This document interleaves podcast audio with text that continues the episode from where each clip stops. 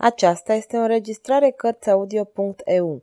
Pentru mai multe informații sau dacă dorești să te oferi voluntar, vizitează www.cărțiaudio.eu.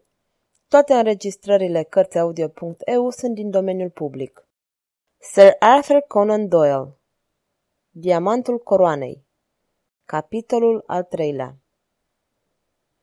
Vorbea despre diamant, îi spuse Merton contelui. Ce știe el despre diamant? Știe prea mult. Mickey Sanders a vorbit. Da? Îl voi învăța să tacă. Îi voi sparge capul pentru treaba asta. Nu o să ne ajute. Trebuie să hotărâm ce avem de făcut. Numai o clipă, spuse Sam Merton. Se îndreptă spre ușa dormitorului și își lipi urechea de ea.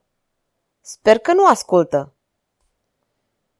Cântă la vioară. Cum poate să și asculte în același timp?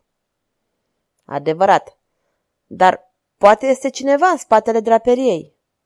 Sam s-a dus să se uite și s-a dat înapoi când a văzut figura din fotoliu. Nu te speria, a spus contele. Este numai o marionetă. Nu te mai plimba de colo-colo. Nu avem mult timp și trebuie să ne hotărâm.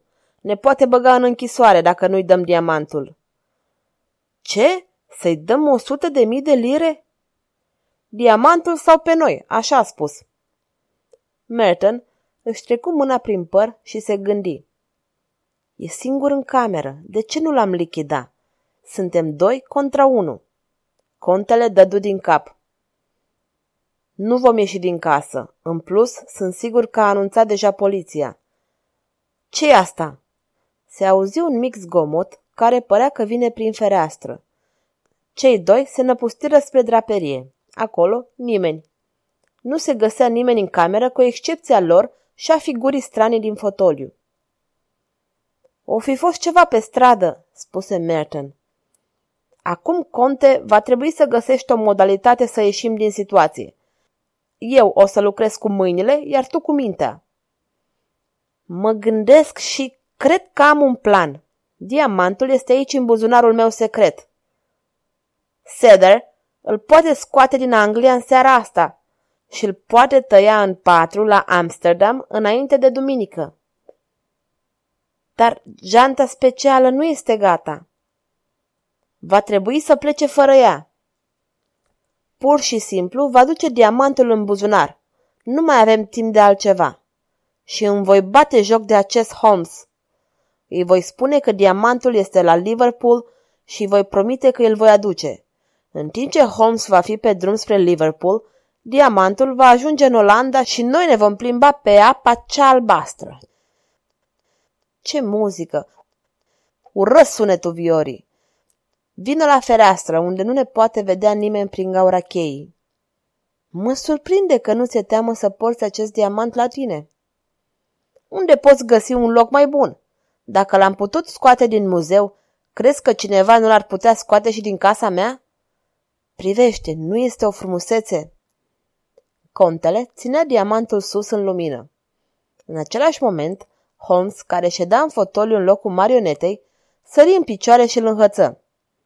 Îl ținea în mâna stângă, iar în dreapta apăru un revolver. Cei doi criminali se dădură înapoi prea surprinși pentru a vorbi. Până să-și revină ei, Holmes sună clopoțelul. Atenție, domnilor, atenție, vă rog! S-a terminat! Nu mai puteți face nimic. Poliția se află la ușa dinspre stradă. Contele părea prea uimit pentru a se înfuria. Ce? Cum naiba ai putut? Sunteți surprinși, este foarte natural. Nu știai, conte, că există o a doua ușă care dă din dormitorul meu aici, în spatele draperiei? Am făcut puțin zgomot în momentul în care am luat marioneta din fotoliu și voi ați auzit. Dar am avut noroc ai crezut că zgomotul venise din stradă. Așa că tot ce aveam de făcut era să stau aici liniștit și să ascult conversația voastră atât de amuzantă. Ești dracul în carne și oase, Holmes, spuse contele. Încerc să fiu ca el uneori, răspunse Holmes. Mintea înceată a lui Sam Merton de-abia începea să înțeleagă situația. În cele din urmă, îi reveni graiul când se auziră pași grei apropiindu-se de ușa biroului. Cine cânta la acea blestemată de vioară? întrebă el. O aud și acum. Ai dreptate, răspunse Holmes. Lasă să cânte. Gramofoanele astea sunt o invenție minunată. Ușa se deschise, obținea Watson, în timp ce un polițist intră în cameră și îi înfășcă pe cei doi criminali, dezarmându-i. Câteva minute mai târziu, după ce toți plecară, Watson și Billy, care fusese desigur de față, începură să vorbească firește cu mare admirație despre noua izbândă a prietenului lor, dar Sherlock Holmes îi opri. Vorbe, spuse el, reușesc să potolesc curiozitatea omului, dar nu și nevoia de mâncare. I-am spus doamnei Hirsten că azi vom cina la șapte și jumătate. Și acum este chiar șapte și jumătate. Sunt sigur că are ceva special pentru noi.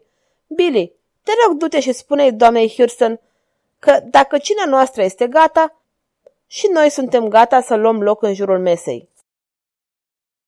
Sfârșit.